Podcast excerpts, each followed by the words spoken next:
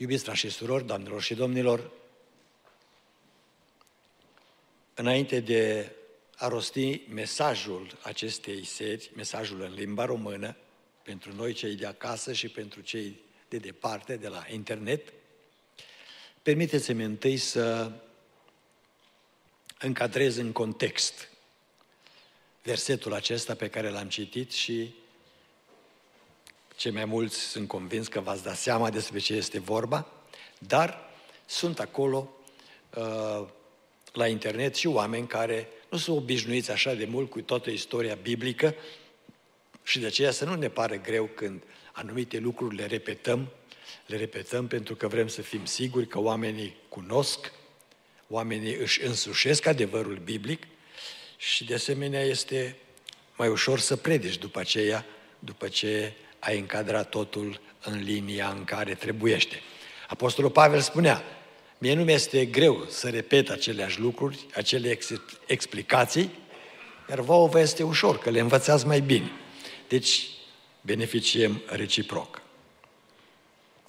Dacă v-ați uitat cu atenție în Cartea Genezei,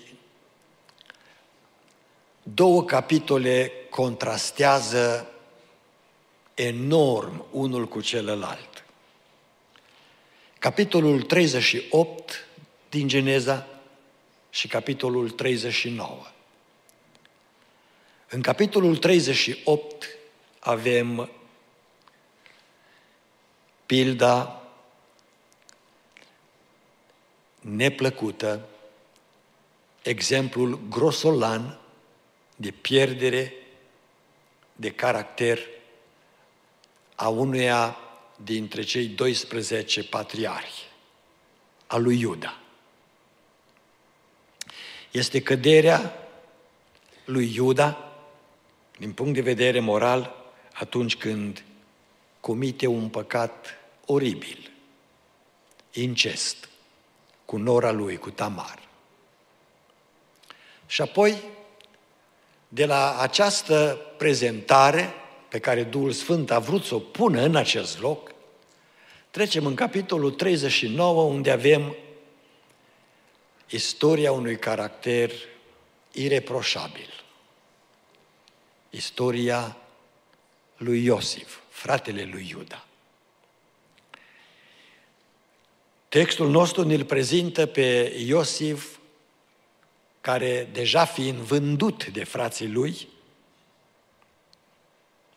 este acum slujitor, rob, în casa lui Potifar, care era comandantul uh, gărzii personale a lui Faraon în Egipt. O poziție militară înaltă, o poziție politică înaltă și Potifar este acela care l-a cumpărat pe Iosif ca rob și acum, când a văzut abilitățile lui Iosif, când a văzut înțelepciunea lui Iosif, când a văzut că ceva se întâmplă, pe ce pune omul, mâna omul acesta este binecuvântat.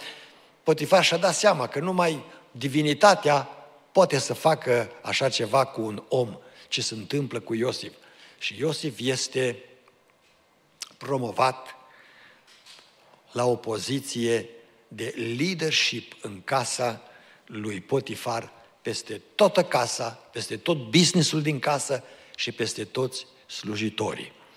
Și în contextul acesta, când Potifar, în cea mai mare parte din timpul zilei, este la curtea lui Faraon, pentru că poziția lui uh, militară și poziția lui politică cere lucrul acesta, uh, doamna Potifar a pus ochii pe Iosif.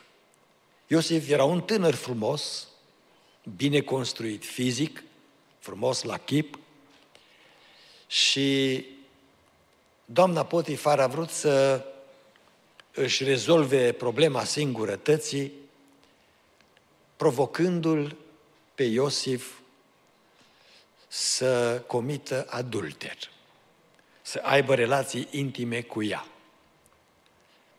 Însă Iosif ne dă un exemplu de integritate deosebită, aparte, și datorită integrității lui, Iosif se alege cu ura doamnei Potifar, se alege cu complotul ei să-l ruineze și se alege cu temniță.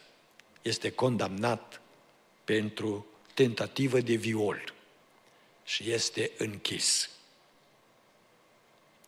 Întrebarea este aceasta. Se merită atunci să ai caracter?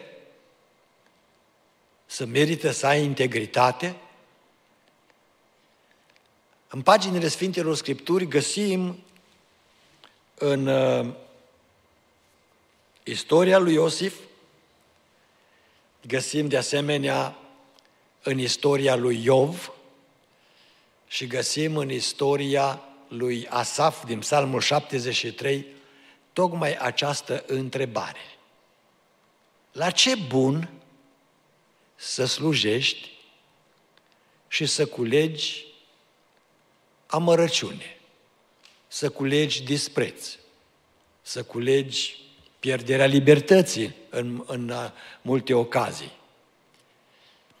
Pe când cei răi prosperă și, cum va spune Asaf în Psalmul 73, degeaba mi-am pus eu în gând să trăiesc o viață sfântă și în rânduială, Degeaba mi-am chinuit eu sufletul cu rugăciune și post, căci tot la cel rău îi merge bine.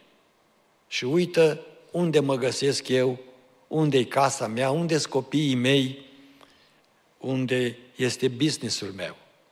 Sigur, în final Asaf își revine, spune, toate acestea le-am gândit și le-am pus la inimă și eram gata să alunec, să păcătuiesc, până când am intrat în templul tău cel sfânt. M-am dus din nou la casa ta și acolo am reascultat cuvântul Domnului și mi-am pus la inimă cuvântul tău, mi-am dat seama de soarta finală a omului, nu cea temporară, cea finală.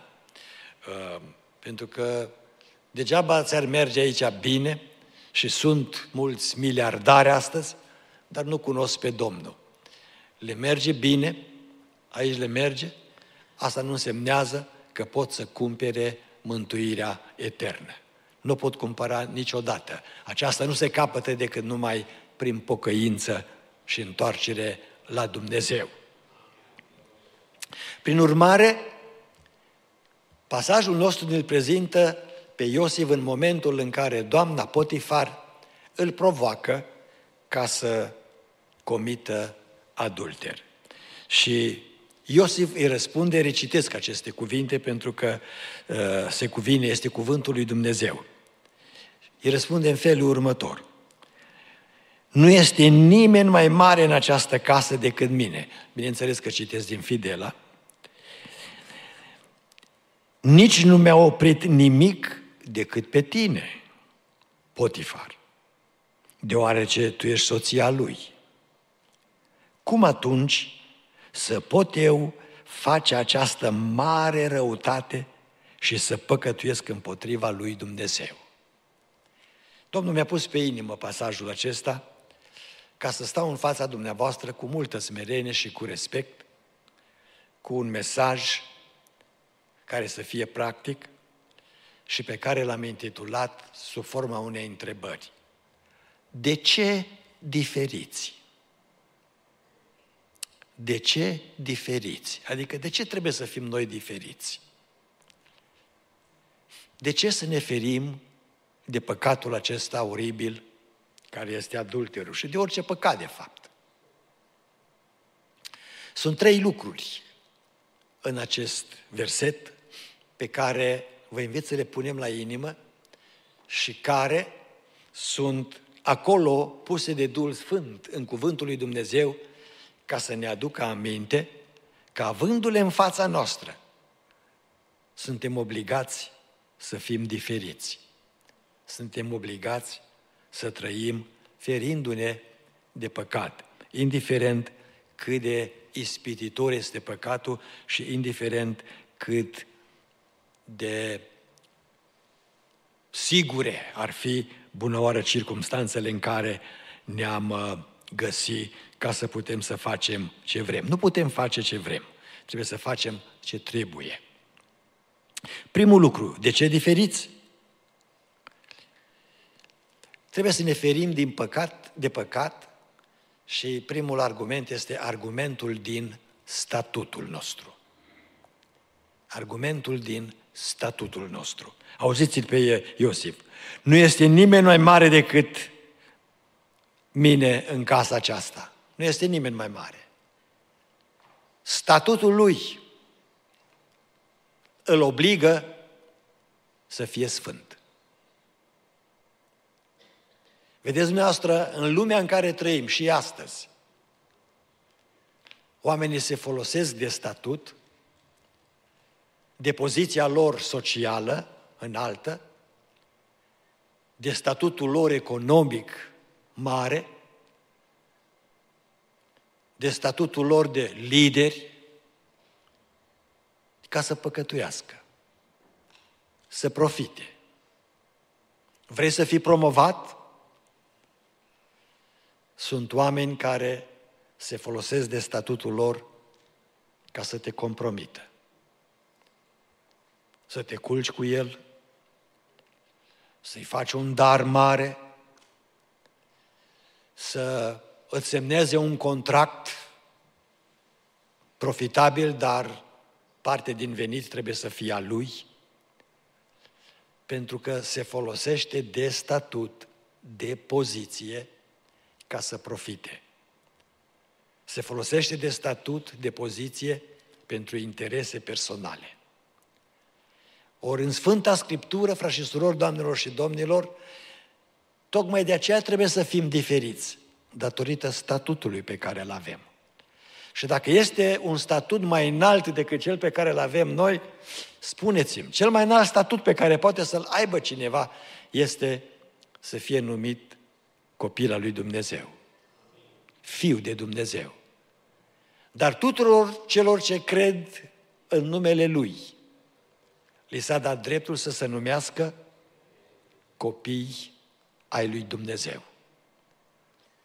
Și poziția aceasta, statutul acesta înalt, ne obligă să fim diferiți. Nu este nimeni mai mare în casa aceasta decât mine, spunea Iosef.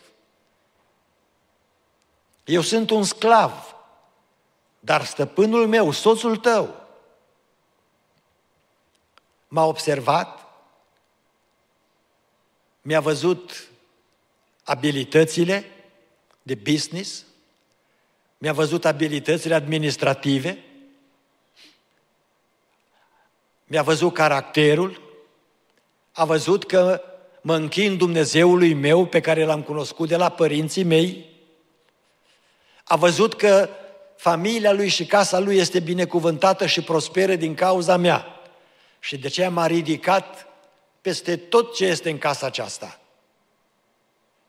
Afară de tine. Totul este sub cheia mea, sub mâna mea, sub autoritatea mea. Nimic nu se mișcă în casa aceasta fără să nu spun eu da sau nu. Nimic. Și datorită acestei poziții, viața mea și pilda mea personală, exemplul meu, trăirea mea, trebuie să fie diferită trebuie să fie diferită. Deci ea, în timpuri ca acestea, când în jurul nostru auzim mereu la știri, șeful de la cutare canal de televiziune, șeful de la cutare poze televiziune, șeful de la cutare business mare, a fost obligat să-și dea demisia și s-a deschis o anchetă împotriva lui pentru că s-a folosit de statut, de putere, ca să compromită viața acestei persoane, acestei femei, acestei tinere, acestei mame, acestei soții, este lumea în care trăim. Și în lumea aceasta, frați și surori, doamnelor și domnilor, noi suntem chemați să trăim diferit. Amin? Chemați să trăim diferit. Statutul nu ne permite ca să păcătuim. Și de ce ea? Pentru că avem cel mai mare statut de copii ai lui Dumnezeu, de fii ai celui prea înalt. Să ne păstrăm cinstea aceasta și poziția aceasta înaintea lui Dumnezeu. Deci de ce diferiți? În primul și în primul rând este argumentul din statut. Al doilea argument pe care îl invocă Iosif aici către doamna Potifar este acesta. Este argumentul din starea familiei. Argumentul din starea familiei sau starea matrimonială. Nici nu mi-a oprit nimic decât pe tine, deoarece tu ești soția lui. Nu trebuie neapărat să fii căsătorit ca să fii integru. Ca să fii integru trebuie să-L cunoști pe Dumnezeu. Și dacă îl cunoști pe Dumnezeu, aceasta ar trebui să ne fie de ajuns. Dar dincolo de aceasta, argumentul din statutul tău matrimonial, ești fiu de împărat, ești fiul al celui prea înalt, ești soț, ești soție.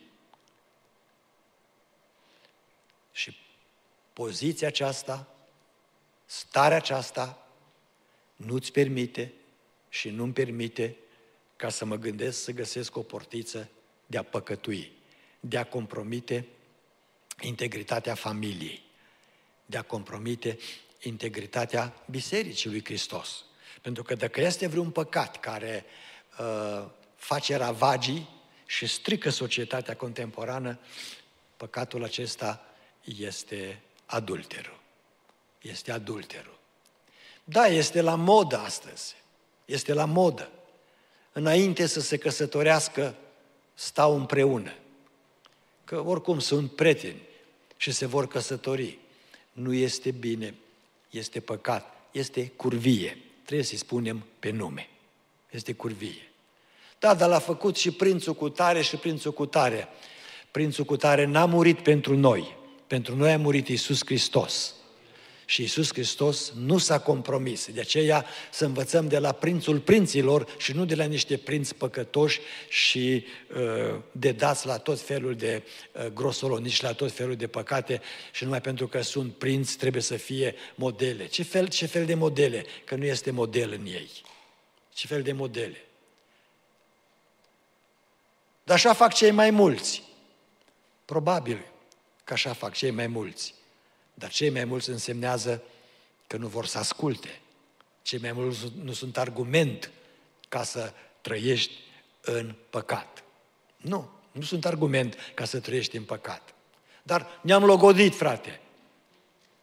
Putem să stăm împreună acum? Nu puteți sta împreună. Când e vorba de păcatul acesta uh, al adulterului. Ești împreună când ești soț și soție. Punct. Atâta. În afară de această relație, orice relație, orice legătură se numește păcat. Se numește curvie și prea curvie. Este o insultă la adresa sfințeniei lui Dumnezeu și a integrității caracterului divin. De aceea, frați și surori, doamnelor și domnilor, argumentele noastre să nu fie argumente copiate din lume, ca să ne îngăduim la păcat, ci argumentele noastre pentru o trăire sfântă să fie argumentele lui Dumnezeu, din cuvântul Sfintelor Scripturii. Pentru că acestea sunt argumentele finale după care trebuie să ne coordonăm viața. Prin urmare, Iosif ne spune deja două lucruri. De ce trebuie să te porți diferit? De ce diferit? În primul rând este argumentul din statutul tău. Sunt cel mai mare în casa aceasta. Și pentru că sunt cel mai mare, trebuie să dau exemplu cel mai bun. Nu-mi pot permite, statutul nu-mi permite ca să compromit casa, să compromit integritatea stăpânului meu, să compromit integritatea ta. în cazul de față, a doamnei Potifar. Nu îmi pot permite lucrul acesta. Și nu vreau să abuzez de statut, de poziție, ca să păcătuiesc și să uh, îmi fac mofturile mele. Pentru că nu este bine nici înaintea oamenilor să pedepsești în societate când este descoperit. Și dacă societatea pedepsește, cu atât mai mult Dumnezeu. Al doilea este argumentul din starea matrimonială, de căsătorie. Totul este la dispoziția mea, afară de tine, pentru că tu ești soția lui. Tu ești soția lui. Și ar trebui să te socotești, în cazul de față, o persoană privilegiată. Cine poate să meargă la curtea lui Faraon atât de des cum te duci tu? Cine poate să beneficieze de daruri din partea lui Faraon? Cine dă daruri mai mari decât împăratul? Afară de casa ta, pentru că soțul tău este protectorul numărul unu al împăratului, al lui Faraon. Cine are acces în societatea în care ai tu? Sunt puțini. Și vrei să ruinezi lucrul acesta? Și apoi, Iosif ne spune, Duhul Domnului ne spune cel de-al treilea lucru, cel de-al treilea argument pentru care trebuie să fim diferiți. Statutul, starea matrimonială și trei, sfințenia familiei. Sfințenia familiei. Uitați-vă ce spune el. Cum atunci să pot eu face această mare răutate și să păcătuiesc împotriva lui Dumnezeu? Iosif spune două lucruri despre sfințenia familiei. Și anume, primul lucru pe care el îl revelează este că păcatul la care este invitat să participe, și deci nu trebuie să fie neapărat numai curvie, cum este în cazul de față. Orice păcat. Păcatul la care ești invitat să participi are o dimensiune spirituală mare. Mare. Păgubitoare. Mare în sensul păgubitoare. Cum atunci să pot eu face această mare răutate? Descrierea pe care Iosif o dă este clară. Este o mare răutate. Nu știu, traducerea englezească, am uitat, uh, când studiez, când pregătesc mesajele, mă uit la multe traduceri, dar nu țin minte expresia care este folosită acolo, uh, mare răutate sau uh, uh, great wicked, wickedness ori uh, o încălcare a legii lui Dumnezeu. Uh, dacă găsiți în engleză textul și îl puneți ca să vedem cum îl, cum îl traduce în limba engleză, uh, sigur că sunt diferite traduceri uh, și traducătorul, după cât a putut să înțeleagă de adânc textul ebraic sau grecesc, în cazul de față ebraic, ca să poată să redea în limba engleză uh, evil, immense evil. Aici traduce great wickedness. Deci, când se uită la sfințenia familiei, Iosif arată două lucruri. Primul este dimensiunea păcatului. Este un imens evil, o mare răutate, o mare fără de lege. Frații mei, dacă așa o numește Duhul Sfânt, puteți dumneavoastră să-i puneți și oricine, orice nume acolo. Că nu mai contează. Numele pe care îl dă Scriptura, ăla este numele la care se uită Dumnezeu. Și acela este numele după care judecă Dumnezeu. Am întâlnit oameni care m-au uh, provocat și au zis, dar de ce vorbiți împotriva homosexualilor? Și am zis, eu nu vorbesc împotriva homosexualilor. Eu iubesc pe homosexuali, îi iubesc pe criminali, așa cum iubesc pe oricine. Eu vorbesc împotriva păcatului homosexual. Și voi vorbi tot timpul. Da, dar n-aveți dreptul să vorbiți. De ce n-am dreptul să vorbesc? Pentru că este legal în Statele Unite. Așa este. Dar dăm voie să spun, nu însemnează că ce este legal de la Washington este legal și în Sfânta Scriptură. Nu este legal. Dumnezeu numește păcatul acesta o scârbă înaintea Domnului. Și de aceea puteți dumneavoastră să-i puneți orice denumire legală, nu are nici o putere ca să scoată persoana aceasta de sub caracterul uh, spiritual mortal. Condamnare veșnică pentru cei ce trăiesc în astfel de păcat și mor într-un astfel de păcat. Dar există posibilitatea pocăinței. Mulți, mărit să fie Domnul. Dumnezeu în îndelunga lui răbdare ne cheamă pe toți la pocăință. Pe toți la pocăință.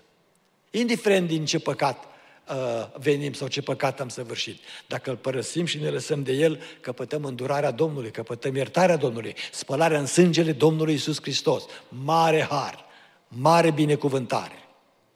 Dar dacă rămânem în păcatul acesta, să nu uităm ce spune Duhul Sfânt prin gura lui Iosif. Este o mare fără de lege. Dimensiunea spirituală este imensă.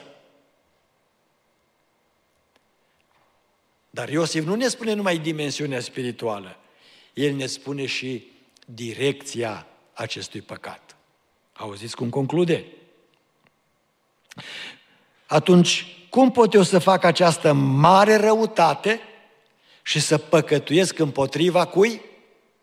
Împotriva lui Dumnezeu. Cum împotriva lui Dumnezeu? Că businessul tău e cu doamna Potifar.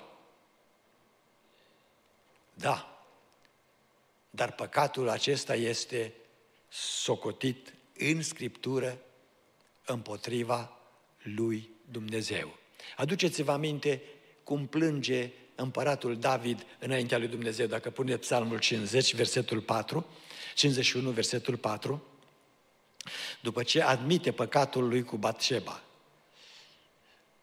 Psalmul 51 cu versetul 4, împotriva, cum? Împotriva ta, numai împotriva ta am păcătuit și am făcut ce este rău înaintea ta. A ta acesta fiind Dumnezeu. Așa că vei fi drept în hotărârea ta și fără vină în judecata ta. Deci, când vorbește despre sfințenia familiei, Iosif ne spune două lucruri, și anume, dimensiunea morală și spirituală a acestui păcat este o mare răutate. Fiind răutate înseamnă că vine din cel rău, că răutatea vine din cel rău. Deci primul lucru este dimensiunea morală imensă și al doilea este direcția acestui păcat. Păcatul acesta este săvârșit împotriva lui Dumnezeu și împotriva sufletului tău sau al meu. Depinde cine este implicat în păcat. De aceea se cere pocăință, de aceea se cere întoarcere la Dumnezeu, de aceea se cere corectarea vieții noastre. De ce diferiți? De ce să fim diferiți? Pentru că avem un statut înalt de copii ai lui Dumnezeu. Pentru că avem o stare de familie mare, fiind credincioși, suntem din familia lui Dumnezeu și păcatul acesta, în cazul de față, adulterul, este un păcat împotriva trupului. Tu ești parte din trupul lui Hristos. Dumnezeu nu va permite acest păcat în trupul lui, în trupul lui Hristos. De ce? Datorită sfințeniei familiei. Este o răutate și este un afront direct împotriva lui Dumnezeu. Dar dacă cineva este vinovat și dacă cineva uh, a fost atins de acest uh, mesaj astăzi, nu este cu intenție să facem pe nimeni să se simtă mizerabil sau să arătăm cu degetul spre cineva, nu. Ci Dumnezeu ne-a pus pe inimă lucrul acesta pentru ca să ne venim în fire și să ne pocăim. Suntem încă în viață. Și pentru că suntem în viață, Dumnezeu a îngăduit harul acesta ca să-i spunem Domnului Isus Hristos în rugăciune, Doamne, împotriva Ta, numai împotriva Ta am păcătuit și am făcut ce este rău înaintea Ta. Orice păcat este înaintea lui Dumnezeu, pentru că Dumnezeu vede toate lucrurile. Cum să nu te vadă, cum să nu mă vadă. De aceea, pentru că am făcut rău împotriva ta, mă păcătuiesc și te, și te rog, uh, mă pocăiesc și te rog, Tată din ceruri, iartă-mă. Iartă-mă datorită vieții sfinte a Fiului Tău, Iisus Hristos. Și iartă-mă spălându-mă în sângele Lui Cel Sfânt, făcându-mă o făptură nouă, fă să-mi recapă din nou statutul înalt de copil al Tău. Și Dumnezeu ți-l va da. Și ți-l va da cu bucurie și vei fi din nou fratele nostru, sora noastră, cu care vom moșteni împărăția lui Dumnezeu. De ce diferiți? Pentru că Isus Hristos a fost diferit. Și noi trebuie să fim diferiți. Apostolul Pavel a spus, și cu aceasta am încheiat, călcați pe urmele mele, pentru că și eu, la rândul meu, calc pe urmele Domnului Isus Hristos. De aceea trebuie să fim diferiți. Mă rog Domnului să ne ajute să fim diferiți, în sensul sfințeniei și a neprihănirii uh, și a evlaviei de care am auzit și astăzi vorbindu-se din cuvântul Domnului. Ne ridicăm în picioare, ne gândim la cuvântul pe care l-am auzit, ne gândim la statutul nostru, să vedem dacă ne-am compromis acest statut și ne gândim la harul pe care ne-l dă Domnul, pocăindu-ne înaintea Lui, plângând păcatul, mărturisim păcatul și întorcându-ne cu toată inima către Domnul Isus Hristos. Cu toții ne rugăm Domnului, că și toți avem nevoie de mila și de îndurarea lui Dumnezeu. Doamne Iisuse, ai mire de noi, Doamne!